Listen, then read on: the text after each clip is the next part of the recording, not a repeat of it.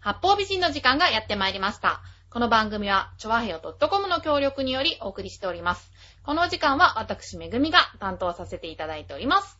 八方美人は、音楽、美術、スポーツから、ボランティア、地域活動などジャンルを問わず、多方面で活躍するゲストを紹介する番組です。タイトルの八方美人は、韓国語では褒め言葉で、多彩多芸、彩色兼備などという意味です。はい。というわけで、本日のゲストは、どうも、はじめまして。はじめまして。小野功石です。よろしくお願いしよまろ しくおす。願いします。はい。版画家の小野光石先生です。そうですね。このラジオを聴いている方は、知ってる方も多いんじゃないかと思いますが、火曜日のハッピーメーカーの、まゆっちょの CD、セカンド CD ですかそうですね。はい。のデザインをやっていただいたという。というわけで今日は、まゆっちょの話を20分全部、締め て、えー皆さん楽しみにしてくれるんじゃないかと。あ、もしかしたら、そっちの方が喜ばれてしまうかもしれないの で、えちょっと最後の方に、あの、そうですね触れる感じで、うんその最初はう、んゲストのお話をそうですねしてーはい。いただきたいなと思いますので、えーとですね、では、簡単で結構ですので、はい先生の、まあ、自己紹介がてら、はいあの略歴を、略歴。はい略歴、そうですね。まあ、生まれは、まあ、まゆっちょと同じ。え、まゆっちょは倉敷出身なのかなどうなんだろえあのー、確かホームページでは、岡う。山わかり県ました倉。あ、じゃあ敷市、出身同じですねあ。岡山の倉敷市出そう身で、なんですか。ちょうはどい。高校を卒業するまで岡山にいましてですね。はい。えーそれを卒業してから、まあ、うん美術を志して東京に出てくるといった感じですね。で、 18まあ、歳までは岡山。そうですね。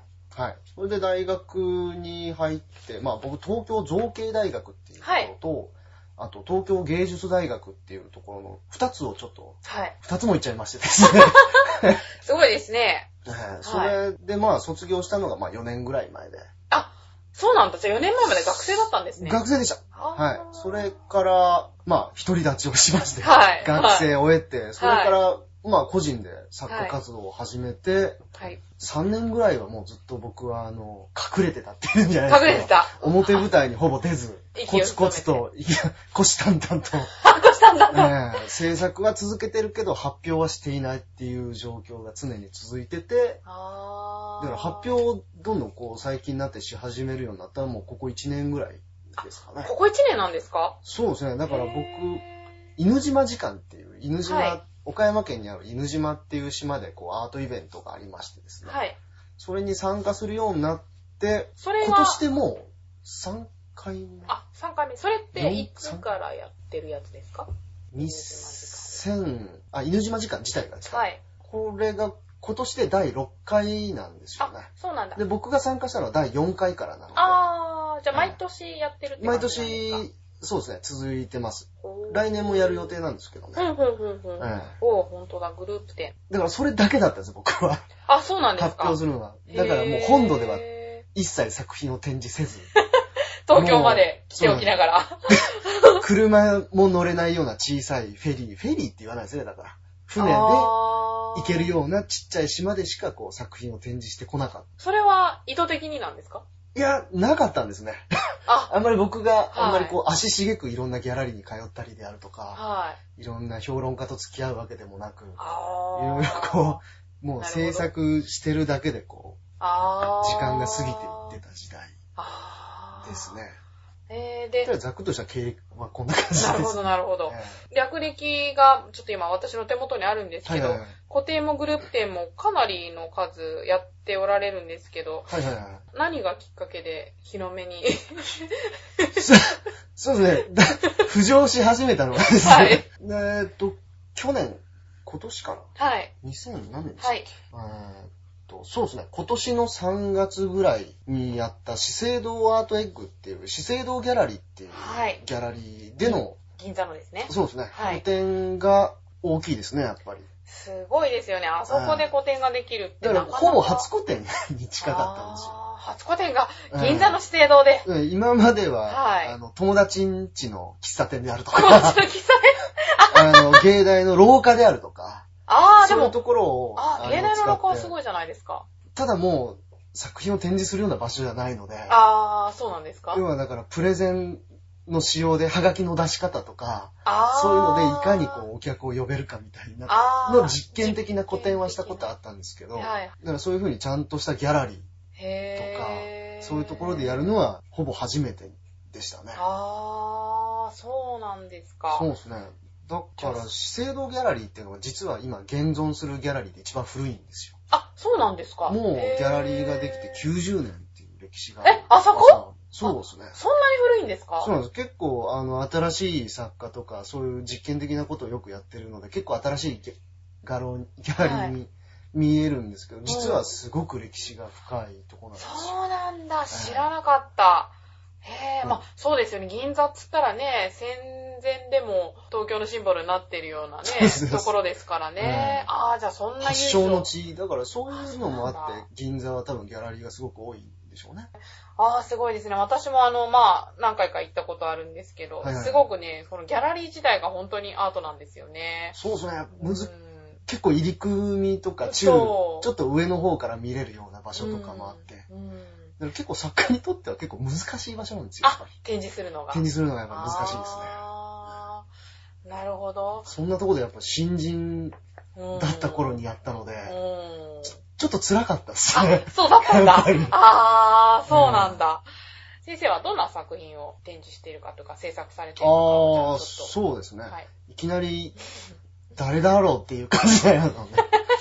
一応僕今版画家って名乗ってるんですが、は結構版画っていうのも結構いろんな版種がありましてですね、はあのみんなよく知ってるのは木版っていい。ううん木を、掘ってうんうんうん墨を、はい。やって上に紙を置いてする。はい。はい。ああいうの、図工の時間とかにやってそうですね、昔美術の時間とかでやった人も多いと思うんですけど、はい。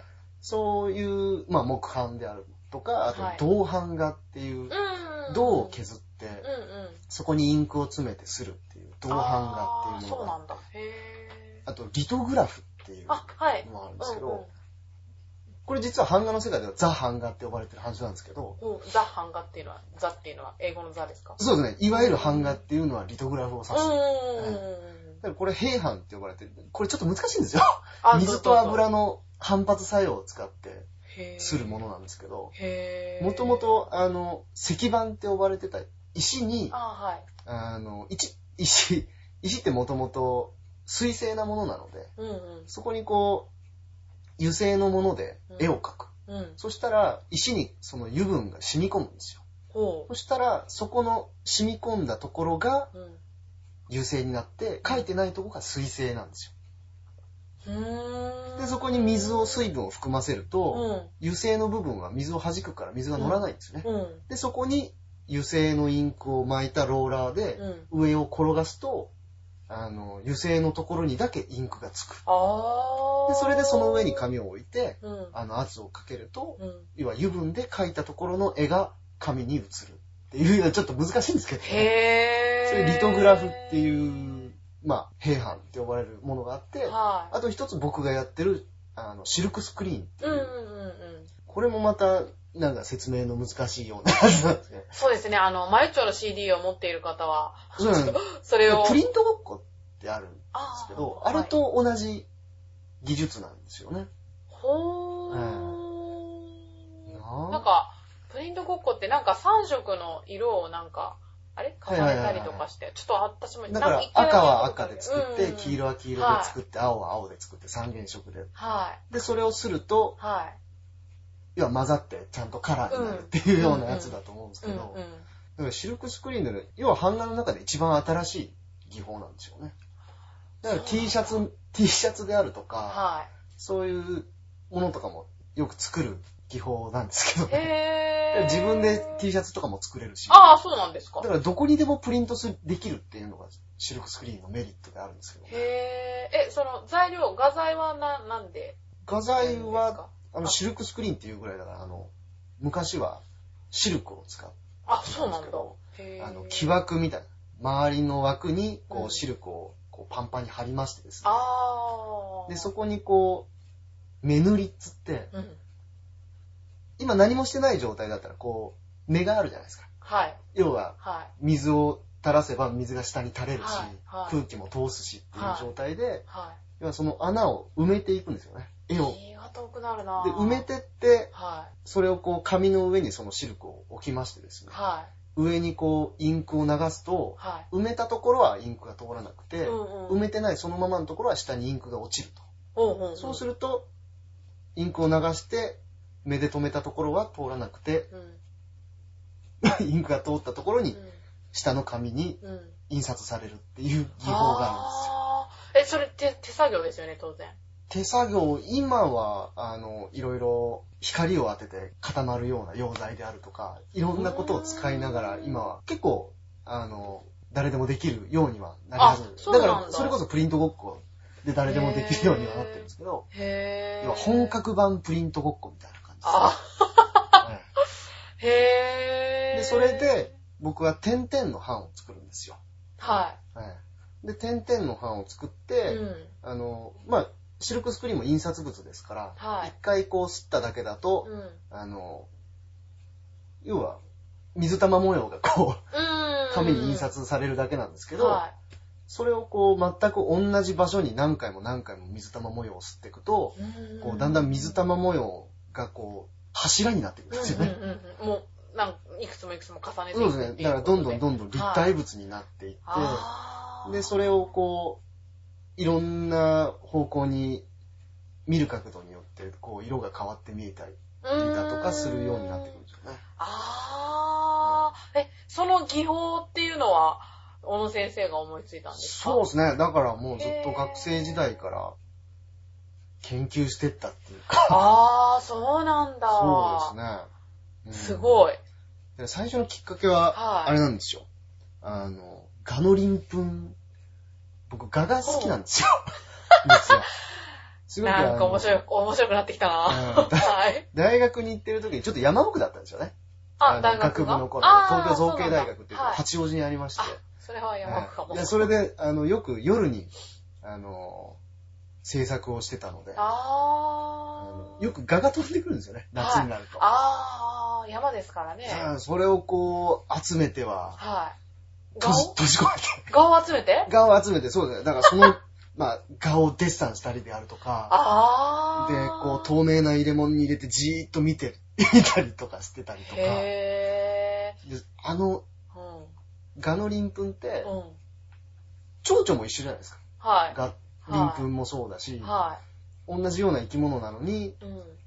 やっぱなんか、同じ人間なのに、どう、どうも嫌いなやつと好きなやつがいて、あでー。、ガってどうしても蝶々と比べるとやっぱ嫌なやつ、うん、すごく気持ち悪くて、うんなんか、うん、鱗粉とかも害虫気持ち悪いの、に、うん蝶々はなんか綺麗だと言われうんる、あのなんか理不尽さみた いな、そういうのもちょっと好きで、ああー、なるほどね。の、ガの鱗粉っていうなんかちょっとゾワゾワした、はいすごく綺麗なんだけどなんかちょっとゾワゾワするような感覚。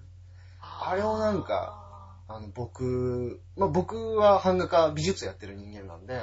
それをこう、絵の具で表現できないかっていうのが一番最初のきっかけですね。あー、あーすごいですね。じゃあ、その環境にいたっていうのもそうです大ね。きいってことなうんん、だだ。から都会のど真ん中中ではちょっと生まれなかったものあー、かなるほどねもしれないですね。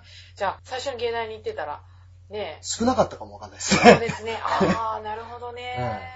ああ、なんかね、出会うべくして、出会った、 ねえ、技法なのかもしれないですそうね。ですね。ううんん、そっか、じゃあ、ずっとその技法で作品を作りそう続けてで。すね。だから、やり始めた当時はやっぱもう作品にもならないような、あ、そうなんだ。ただうん、のダサく続きだったんですけどい、やいやいやいやいや。だから作品になり始めたのは、それをこうやり始めてやっぱ2、3年後ぐらいあ、そんなにやっそぱり。れぐらいまではやっぱ全然作品にならないし、へーお前何やってんだっていう。うん版画に、まあ僕一応版画のはい。所属になったん ですよ。版画の所属っていうのは、ああー、そうなんですか。当時あの美術やってると、僕うんもともと油絵で入ってる人間ああ、なんですそうなけんだど、。へー途中でなんかこう、コース分けみたいな、うんうんうんうん、大学によくあるうん版画コースとう、ん。あとは具象コース、非具象コースみたいな。ああ、ななんるほど、ね。かそういう、なんか3つぐらいに分かれるんですけど、はい。それでこう版画を選びながら、こう、いわゆる版画じゃないものをずっとやり続けてたので、え、そういう人って他にいました同じ版画コース取ってる人で。いや、何人かいましたよ、それはあ、い。るんだ。あーそうなんただ、未だにこう作にならない人とかも結構いるでしょうけど、やあーっぱなんか新しいことをやり始めると、やっぱちゃんとあまあ作、品になるまでは時間かかりそうまなすんねで。しょうね。決められたあれじゃないですもんね。先生がいませんからね。やっぱそうですよ教えてくれるね。ああ。りこうやるれば良くなるよとか、そういうのが一切相談できないですよね。ああ、未知の世界なんだ。未知の世界ですね。あーすごいな。なるほどね。だから面白いですけどね。ああ、じゃあ本当そういう意味では、まさに現代アートの、ねえ、そ先駆けというか。うですね。だから版画をやりながらうこう、ん。版画家としてうん現代美術に踏み込めるようなものを作りたい気持ちはありますね、やっぱり。ああ、今回は代官山の方でね、はいはいあのギャラリーされてたんですけど、はいすごくユニークな作品もいくつかあってですね、はい先ほどまあ、画のお話はい はいはい。をされてましたけれども、セミの抜け殻とか、はいはいはい。ね、あと、猫の頭蓋四頭骨。骸骨ありますね。それにね、その、シルクスクリーンをはい重ね合わせるっていう、なんか、そう。すごく現代アートだなって私 は思ったんですけど、あの、ちょっとまあ、その件でですね、あの、メールが来ておりますので、はいはい。紹介させていただきたいと思います。えー、ラジオネーム、くるぼさんから、いつもありがとうございます。えー、あめりぐがとうございますみさん、そしてゲストの小野功石さん、こんにちは。こんにちは。こんにちは。小野功石さん、ノートン、ノートンノーツの秋の曲のタイトル名、採用おめでとうございます。私もいくつか名前を考えていたのに選ばれなくて悔しいですザブングル風に言ってください。笑い。 もみ色の歌、いい名前だと思います。ねえこれ、いい名前ですね。本当に、そ私も、ですねうん、何が良かったですかうんってアンケートで、もみ色の歌って書いちゃいまして、なんかすごいアーティストだなと思いながら決めたのが、この先生なんだと思って、これちなみにどういう、う。これはですね、あの、まあ、募集してたのもあって、じゃあなんか一つ考えようかなと思った時に、はい、まあ、せっかく僕も版画家なんで、はい。色を使ったものをあー。考えようかなと思って、だから最初は、最初にもう色っていうのは決めてたんですよ。はい、はで、あの、まあ、僕が持ってる日本の原色ってい。いう、日本の、要は、色見本みたいな、うんうん。そういうものの本ちょっとこうめくりながら、へぇー。まあ、ちょうどいい、なんか、いいなと思う色を選んだ。あ、もみ色っていう色 があるんだ。ありますね。へぇー。ええな、何色チックなんですか、何これは。色まあ、簡単に言えば、まあ、紅葉っぽい色。うーんなんですけどねあ、赤みたいな感じ。そうですね。そのまあ、黄色が混ざって、あーちょっとまあ、あったかい色っていう。そうなんだで。も、いい色だなと思っても、なんか変な名前とかいっぱいあるんで すよ。あ、そうなんだ。た、例えば。例えば、ちょっと前作品作った、四足色 とか。四足ってあれなんですよ。油油にうん。ろうそくの足。でちょっと、へーすごく綺麗な紫色なんですけど、へぇー。紫色にちょっと黄色めいたような。あ、そうなんだ。うん、ちょっと補色で、変な色なんですけど、うんうんすごく綺麗なんだけど、うん名前はその、油、油的な、へぇー。そういうのも結構ある中で。そうなんでもな、すごい風情がありますよね、なんか。そうですうね。ー。うんんそういう色に名前がついてるんだ。そうですね。すごアい。サギ色とかね。あー。うんへー要は、黄緑っぽい、うんうんうんちょっと新鮮だねああー浅いネギの色って感じですへーけど、そういうのとかいろいろある中で、へーもみ色だったらいいなっていう感じでしたね。あそうなんだ、そう。うんなんか私もタイトルがすごく印象に残っててね。いやー、さすがですね、やっぱり芸術家は。うんちょっと違う決めた、決めた直後は、ま、なんかしっくりきてるのかどうかわかんなかったんですけど、あ、そうなんですか。ちょっと前にちょっとライブにはい行ってきましてですね、ええ今月の14日あ、でした。はい。あの今月じゃない先月になるかあ、そうですね。うん放送の時には。はい。な。で、ちょうどその時になんか、あの、僕も知らなかったんで、はい。あの、タイトル何に決めたかとか、あー、知らずに行ったんだ。知らずに行って、んで、あの、ライブで発表してたので、あはい。ーあ、使ってくれたんだとあー。思ってですね。なるほ ど。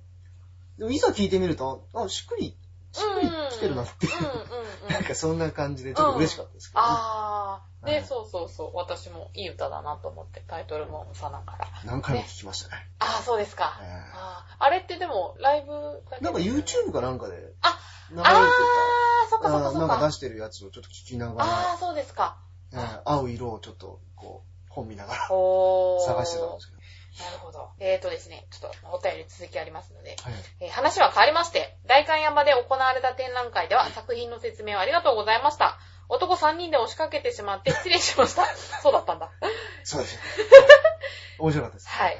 セミの抜け殻を作った、使った作品は、声優のゆこちゃんが気に入っていたと聞いていて、気になっていたので、今回それが見れてとても嬉しかったです。会場でとても気になったのが猫の頭蓋骨を使った作品です。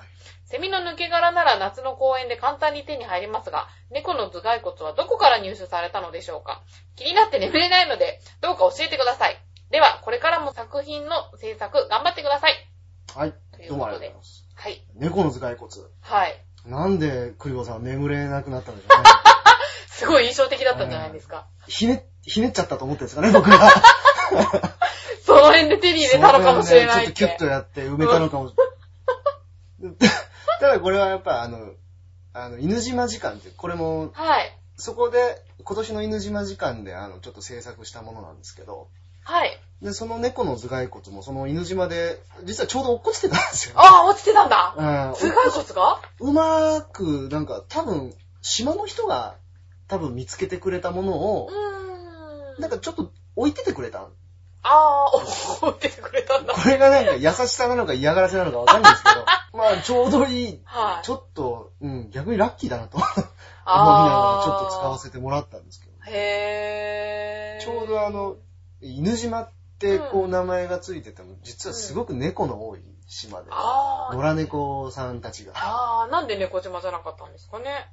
なんか伝説があるらしいね。あ、あるんだ。犬にまつわる。あ、そうなんですうんか。えーあんま詳しく知らない。あ、あんま詳しく知らない。まあいいや。じゃあ知りたい人は調べてくださそい。うですね。はい。うんすごく猫が多かったんですうが、ん。あの、多くなりすぎまして、こう、市が一斉駆除に乗り出したんですよ、ああ、なるほど。ね。で、もう、今はもう、かなりもう、数えるほどしか猫いなくなっちゃったんですけうど、ーん。でまあ、それをちょっと、取り入れて、コンセプトとして、へーそれで今回、犬島で作ったものを、うーんですねあ、ね、犬島の、ね、財そうですね布モチーフでってそいううですね、犬島にある素材で、犬島のことを扱っあたーコンセプトで。なるほど。え、それって、あの、犬島で制作したんですか、じゃあ。そうです。あ、そうはないんだ。。あの、僕のすり合い。上げたインクのつぶつぶを、はい。あの、島に持ち込みましてですね。あー、あ、持ち込んで、それで、できるんだ。え、なんか。あの、すりとかそういうのは全部、あの、東京の方でやるんですけど、ああー。れを全部、あの、そぎ取るんですよね。僕がすり上がったものを、全部そり、そぎ取って、インクの粒だけの状態にしたものを、のあ貼りの、付ける。島に持ってってあ、ー猫の頭蓋骨に貼り付けて。へー。そうなんだ。他になんか、そういう変わったというか、作品ってありますか変わった。そうです。 まあ、セミの抜け殻もそこで、犬島の、そのアートイベントから生まれたものなんですけど、あー、そうなんだ。変わった素材。うん。全部こう、広辞苑の大きさのはい。本をインクだけで作るっていう本。あ作あ、あ品りもありましたね、今大回、学あの、大河山の方で展示してるんですけど、はい。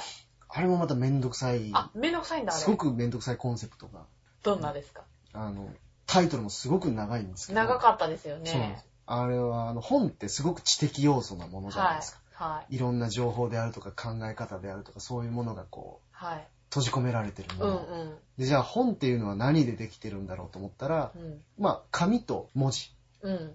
で、じゃあ知的要素はどっちかって言ったら、その文字の方であうる。んだから文字はじゃあ何でできてるかって言ったらインクでできてるので、うんうん。うん。じゃあその知的要素のインクだけで本が成立した時に、うん。じゃあその本は知的要素として成立するのかどうかっていうちょっと、すごくめんどくさあー哲学的な。コンセプトがあったんですけどねあー小野先生は理系なんですかい。もともとそうですね、理系ですね。あーなんか理系っぽい人だなって今ちょっと説明を聞いてうん思ったんで。うんでも本当は作りたいから作っただけなんですよ。ああ、いやいやいやいや、そうなんだ。一回その本を一回あの、版画のコンペに出したことがあって、ああ、そうなんですか。うんどうでしたそしたら次の年から、あの、立体禁止になりまし たね。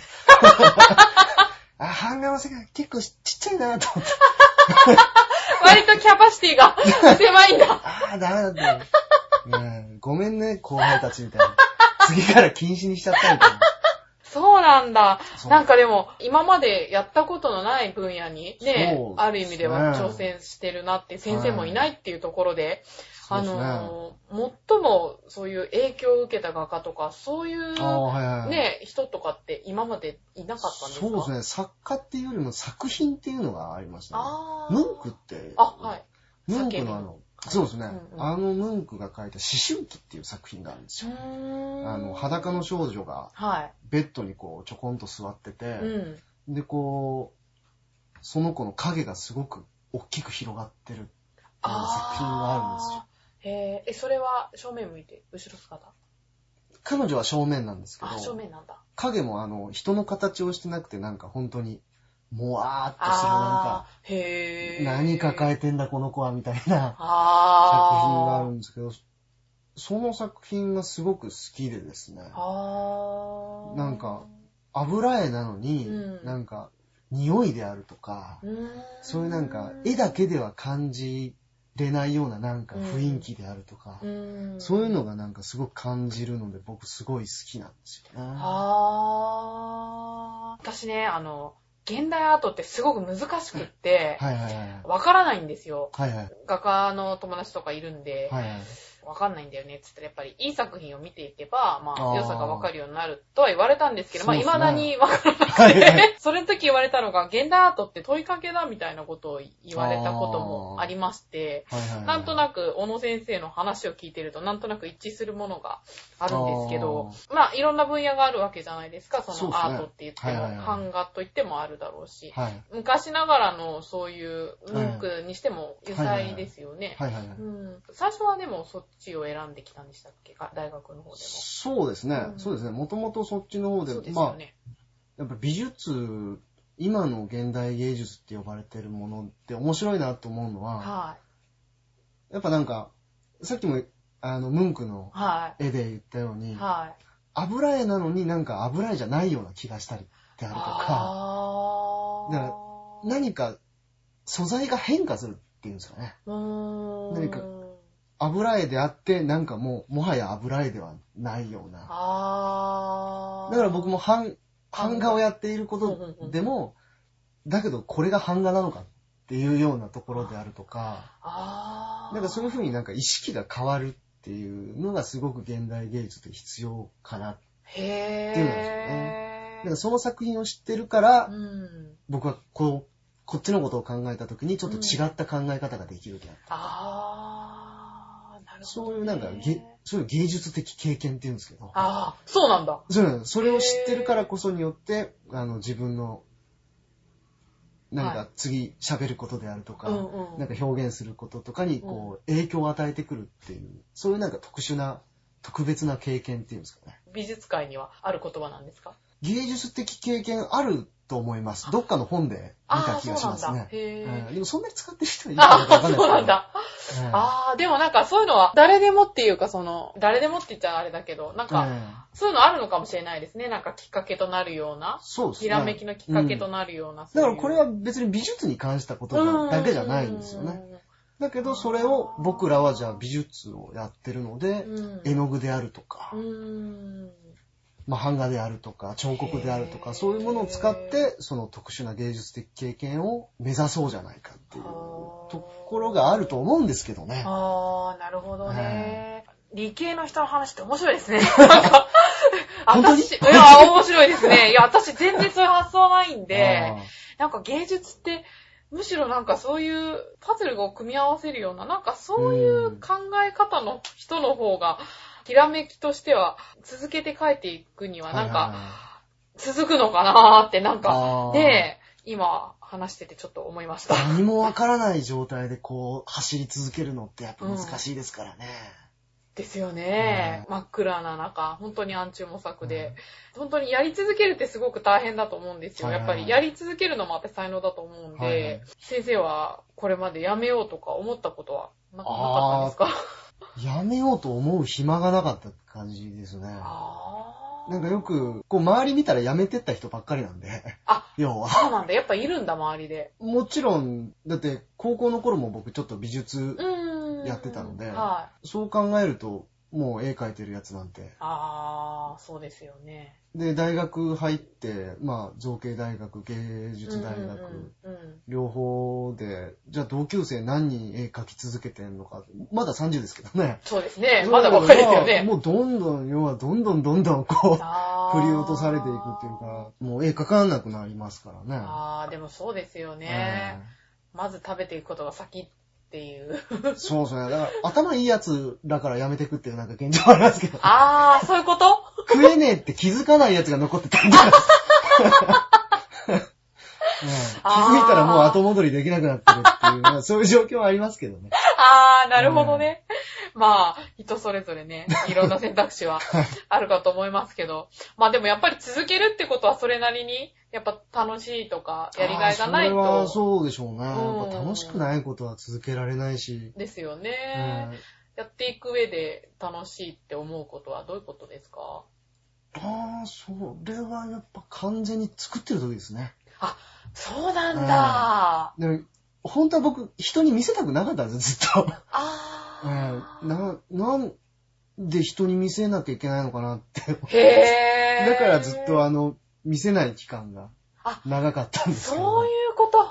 うん。んで、けうん、結果、なんかいいもん作ろうと思ってずっとこもってやってて、で、なんかまああるきっかけで、うん、うんもう見せざるを得なくなってきたっていうそうなんだと。こですね。あるきっかけで通ってた大学で品評会みたいなのがあったとかそういう感じですかまあ、それと、それこそギャラリーであるとか、ああの、美術館であるとか、そういうとこで、まあ、展示させてもらうような機会になって、あこう人に見せ始めると、ー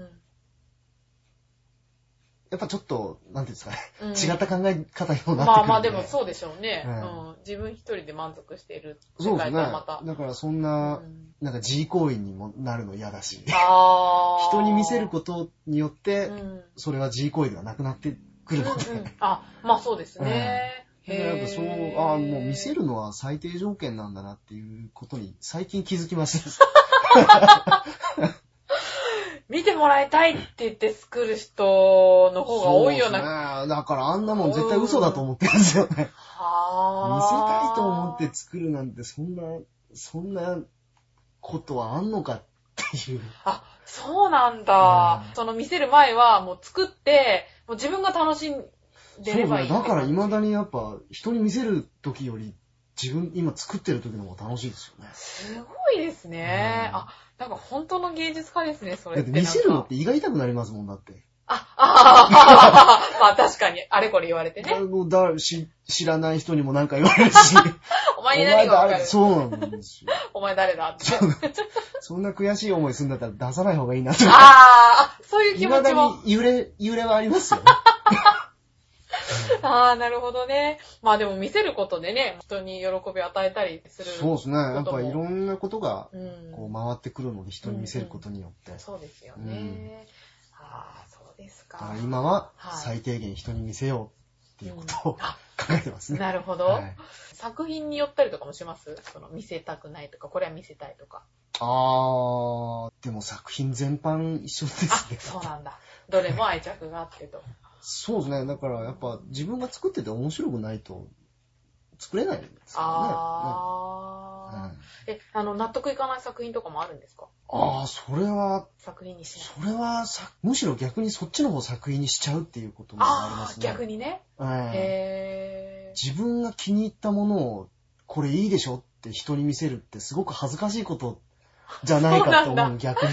そうなんだ。うんへじー。要は自。分のエゴをね、あ、まあね。人に、あああ。そういうなんか近所のおばちゃん的なこと が、あんまりだからむしろなんか出来が悪かったやつの方こそ人前に出した方が、ああ。なんか逆にこっちも面白いんですよね。あー何言ってくるかわかんないから、あー。どこで食いつくかとかわかんないですからね。あー、なるほどね。えっとですね、はいはい。全然話が変わってしまうんですが、 マユッチョのあー、つ いに、ありましたね。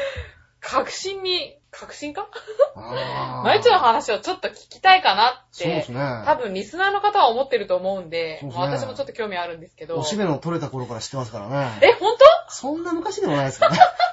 えでも実際どれぐらいのお付き合いなんですか実際は幼稚園とかから一緒らしいんですよ。あ、そうなん幼だ。稚園、小学校。幼稚中学校。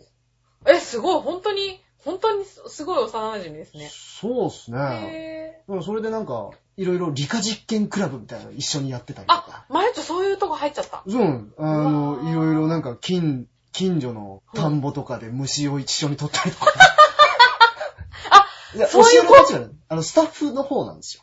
ど、どっちが僕もマユッチョも、あああ、そうなんだの、。スタッフとして、はあの、理科の先生と一緒にい。う、んうん。うんうんあの、要は小学校うんうん。と、お母さんが一緒に参加して、うんうん。要は近所のうん。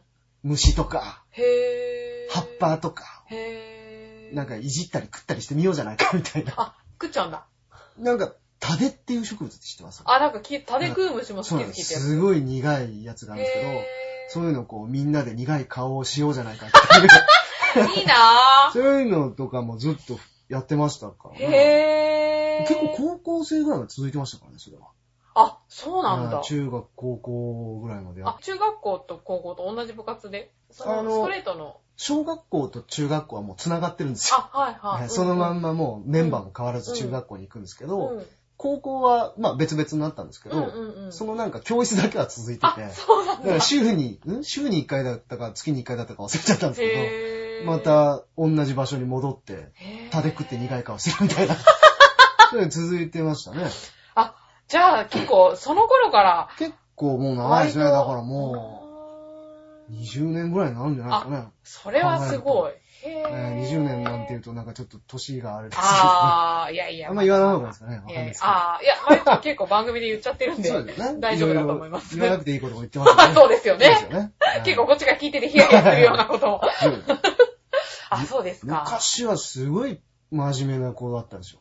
あ、今も真面目だと思うけ残ど。ってるんでしょうね、その名残が。へぇ、ど、どう、どう真面す目だっごたんでいすか硬い子あ、でです、ね。そうなんだ。へぇだかへら、ぇどこまで言っていいのかわかんないけど、ななんだまろうあ、後でなんダか、メだったら、パオーンって入れちゃっそうてですね。はい。なんか結構、その、すごい静かな子だったんですけど、あ、うん。中学校の頃、実は彼氏がいたりとか。あー中学生で彼氏いんだ。そうなの、僕ずるいなおおあんなおとなしいのに、だから、彼氏の方が僕がすごくはい。仲良かったので。ああ、そうなんだ。えへえぇー。だけど、あの、その彼がう、 ん。僕に相談してきました。なになにマユッチョがすごく硬くて、もう手も握らせてくれない と。えそそう、付き合ってるんだったら、まあ、そんな感覚もないんでしょうけど、もうなんか、な、なんで付き合ってんのおわかんないですよね、だからね。何のために、お話しするために付き合ってたんですよね。あうー、ん真面目。すごい、だからもう本当に拒み続けてって ですね。な結局もう、なんもなく、その恋は終わってしまったらしいんですよ。うん、でもあーそれほそうなどんだなんか、あるところでは、え、彼氏いるぐらいの、そんな、なんか、混ぜた子なのかなと思いきや、ねえ。なんかもう、芯ではもう、あー。硬すぎるぐらいの。あー。うんあ、なんかでも、わからなくもないかも。なんかまだ名残ありますよね。あるあるある、あるあるある ある。えって、そのすいごいギャップを感じそうるなんですよね。。そういうところあるんですよねあ。へうぇー。んあ、でもじゃあ昔からああなんだ。昔からああいう、そうなへのー、ちょっとめんどくさいところあるんあで、すよ、めんねど。くさいところがまあいやでも男の人からすると。そそこうがなんでしょ魅力になるんうですよね。やっぱたまらないんでしょうね、た男まかららないしんたでしょら。うね。そうなんだ。あ、でもやっぱり昔からモテモテなんだ、まゆっちょは。結構なんか、そうですね、なんう、かん こそこそしてる割には。そしてないで、そんな表だってね、まあねうんうん、いるのも感じさせないような、その彼氏がいる。こう、その、だから、あの、姉御肌の女の子とかによくいじめられたりとか、ああ、そうなんだい。じめられたりというか、まあ怒られたりとか、あー。未だにその子は、そんな感じで前ちょっと付き合ってます けどね。ええそうなんだ。うんでもよく怒られる子ですよね、なんか友達に。ちゃんとしなさいとか、へぇー。。しっかりしないさいとか。へぇー。私から見たらすごく若く見えるけど、しっかりしてるなと思いますけどね。そうなんですけどねう。んでもなんか、その、怒られやすい。あ、あーななんなかるほど。 そういうなるほど。怒る感じではないですよね。そうなんどでっすちよかっていうと怒られやすい。そう、怒られ役的なね。あうーん昔からそうでしたね。へへうんー、ああ、そうなんだ。まあ、まあまあ、ちょっと、この話 は、あの、番組終わってからでも、ちょっと、見てみたいかなって、思っちゃうんで、あんまし言うと、まゆちょ、あうの、ゲスト紹介してくれなくなっちゃうんで。だから最近綺麗になりましたよね。あれでしょ。そうですよね。いや、昔から可愛いですよ。まいゆちょや、でもやはっぱり人前に出るようになってから、やっぱなんかちょっと大人っぽくなった な。あ、そうなんだ。マジは、すっぴんの方があ、あー、化粧もしだしてってい化う。粧もしだしてる、そうです。 確かに、ずっとすっぴんだったのかすごいなって思いましたけどね。 うん、まあ私も人のことは言えないんですけど、あんまり。 まゆちゃんは昔から可愛いし、モテてたし、そして最近綺麗になったと。そうですね。あ岡山県のね、倉敷市って私も旅行で行ったことありますけど、あ、そうですか。うん、綺麗でね、あの美観地区って。そうでいいすとこでね。すよね。あれなんで笑うんですか、ああ、あの、あんまり観光地としての、 はい。あんまりいいあ、噂なんがか、そうらしいですね。でも、うん私すごく行ってよかったんですけどいね。いとこなんですよ。うん。うんだからね、脇道とかにはすごくいいお店とか、あ、そすうなごんだ。く、へちょっとー。うんうんあるんですけどね。ああ、あるんだ、あるんだ あるんです。まあ、地元ならでは。 そうですね。うーうんん。そうなんだ。なんかね、あの、大原美術館とかも、ねはいはいあはいる。じゃないですか。そうですねすごく憧れの美術館で、い行けた時はすごく嬉しかったんですけこど、こね実は日本初の西洋美術館。ああ、そうなんだ。はい、そうなんです。へー。なんか、モネの修練とかあってね。そうですね。うん。作品もやっぱりいいのが揃っていて。あれも作家が直々に買い付けに行ってるんですよね。えー、本当にはい小島虎次郎っていうあの、はいはい漫画絵画家がいるんですけど、うんうんうんその人とかが、あの、わざわざモネとかわざわざ会いに行って、あマネそうなんだ。そういうのと交渉してって、これをくれないかっていうので、持って帰ってきた初めての西洋美術館。へー、知らなかった。実はそういう歴史がああ、そうなあんるでとすころなんかです。けどね。へー。あれなんですかね、そういう風土もあって。そうですね、美術館とか多いですからね、岡山県ねああ、そうなんだ。うんねマユッチョだってアーティストだし、小野先生だってね、ええアーティストだし。のんびりしたとこですけどね。ああ、すごくのんびりしたそう。ですか。ね虫食べてね。虫食確かべてに。食べ食って。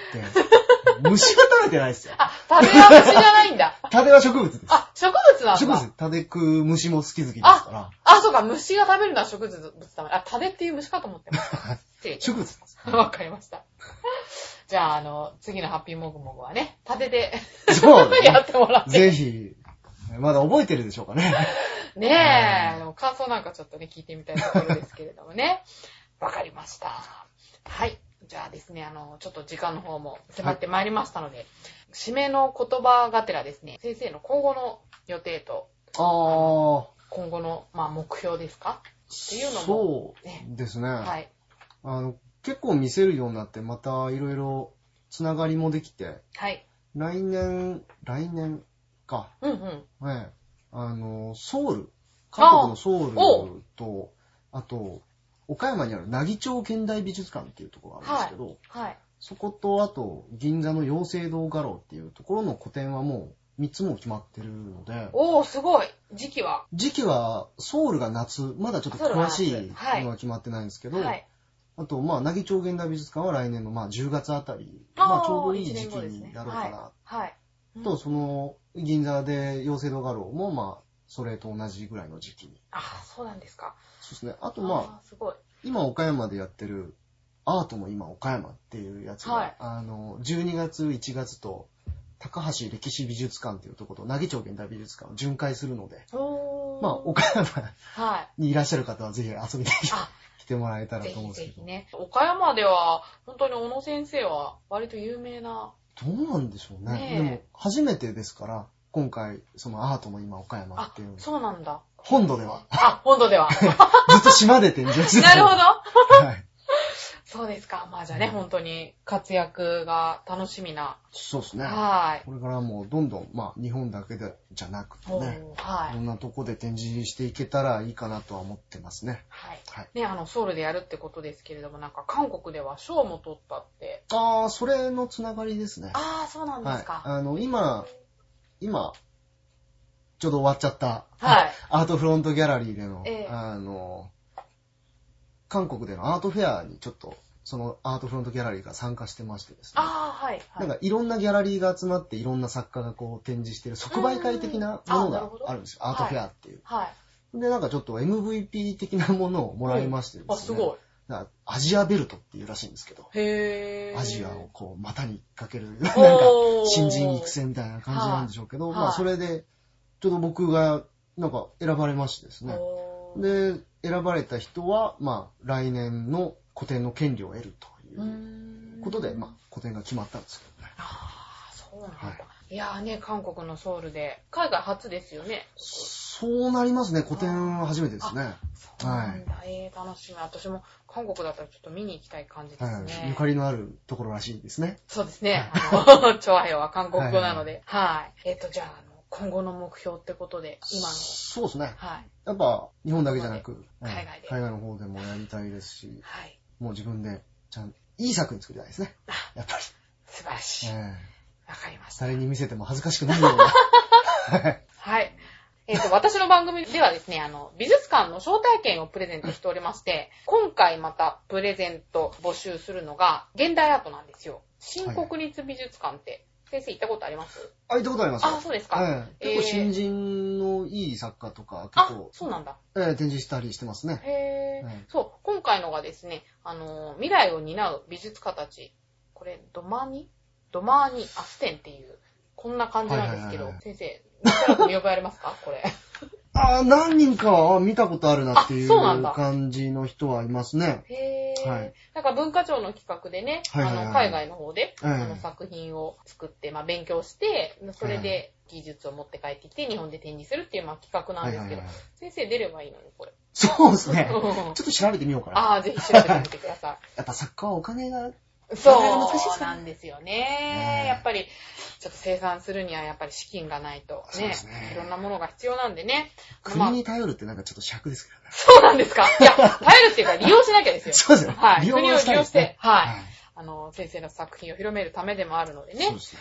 なんで、こちら、まあちょっと12月の12日からなんですけれども、こちらを20名様に、あのおプレー。ゼント差し上げますので、あの、毎回ですね、八方美人では、プレゼントを募集するときに、キーワードがあるんですね。おー、はいはい はい。あの、せっかくなんで、小野先生の方からそのキーワードを考えていただきたいんですけど。そうですね。じゃあ、あの、僕がマユッチョから出会った頃からの、あの、ニックネームで。はい。あ、ニックネーム。そうですね。じゃあ、ひらがなで、のはいこのこ で。のこのこです。はい。のこのこで。はいなんか可愛ら しい。あのー、未だに呼ぶ人いるんですけどね。あ、そうなんですか。はいえ、それはあの、未だに呼ばれて嬉しいもんなんですかあんな、違和感ないですね。あ、今は ない。そうマなユッチョんとかだ。も未だに呼んでるん、呼んでますね。飲んでますよねは。いのこのこと思って。そうですねち。ょっとのこのこな人をイメージしてたんで、あれと思ったんですけど。 な、何から来てるんですか、これは。これ昔のあの、スーパーマリオごっこですね。あ、5個僕へーいつも悪役あ、だ赤から、くはい、あの、いじめっ子の方だ ったので、じゃあ、まゆちょもいじめてたんですか、もしかして。ああ、なんか追っかけたりしてたんでしょうね。うん。で、なんか、実は、あの、クリボーっていう、あ、あだ名の時もあったのよ、実はマ。ジっすかクリボーさん被っちゃいますけど。 実はクリボーっていうたあだ名の時もあったんですけど、で次の年、ノコノコになったんですよね。そうだったんだ。あ、じゃあもう純粋にスーパーマリオの敵なんだ。そうなんです。で、ちょうどノコノコの時にあの、親友が多かったんで、それがそのまま残っちゃったんですけど。なるほどね。あと、おのののと、鉱石。そうですよね。私、それかなと思ったんですけど。それがもう、もう後付け、後付けじゃないですけ後付けどなんだもう後押しっていうか、あー。もう決まりだな、のこどこでみたいな感じで、 もう、だから20年以上ずっと続いてるあだ名ですからね。じゃあ違和感ないですよね。違和感ないですねあーはいじゃあもうね、50歳になっても60歳になっても、この子で。そうですね。わかりました。というわけでね。キーワードはのこのこということで、えーのこのこと書いて、えーホームページにプレゼントコーナーがありますので、えーこちらを確認の上、希望枚数を選択してご応募いただけたらと思います。えー20名様にドゥーマニアステンをプレゼントいたしますのでよろしくお願いいたします。このドゥーマニアステンは今月12日より新国立美術館にて開催いたしますので、えー興味のある方はぜひご応募ください。キーワードを忘れなく。えーそしてですね、えーもう一つ、ちょっとここまで全然話に出てこなかったんですけれども、えー、木花店のチケットもあるので、こちらもプレゼントしちゃいましょう。えー両国の江戸東京博物館でやっている生け花店のチケットも20名様にプレゼント。こちら、いけばな展といっても、花だけが展示されているわけではなくてですね、えー花にまつわる浮世絵、屏風、器、野々村人生の器なんかも展示されていてですね、えー私的にはかなり楽しみですので、えーこちらも同じようにキーワードをのこのこでご応募いただけたらと思います。ということで、プレゼントの告知も終わったところで、話を戻して、あの、ゲストに今回は、この鉱石先生を迎えて、今日はですね、1時間、約喋りましたね。喋りましたね。喋りま したね。どうもすいません、長くなりま して。だいぶ延長して、え、あの、今回お送りしましたけど、どうもありがとうございまあ、しどうもありがた。とうございます。はい。えー、ちょわへよ .com 金曜各週配信発泡美人。このお時間は私、めぐみが担当させていただきました。そして本日のゲストは、この功績でした。はい、ありがとうございましたどう。もありがとうございます。えー、それではまた次回、また皆様とお会いしたいと思います。さようなら。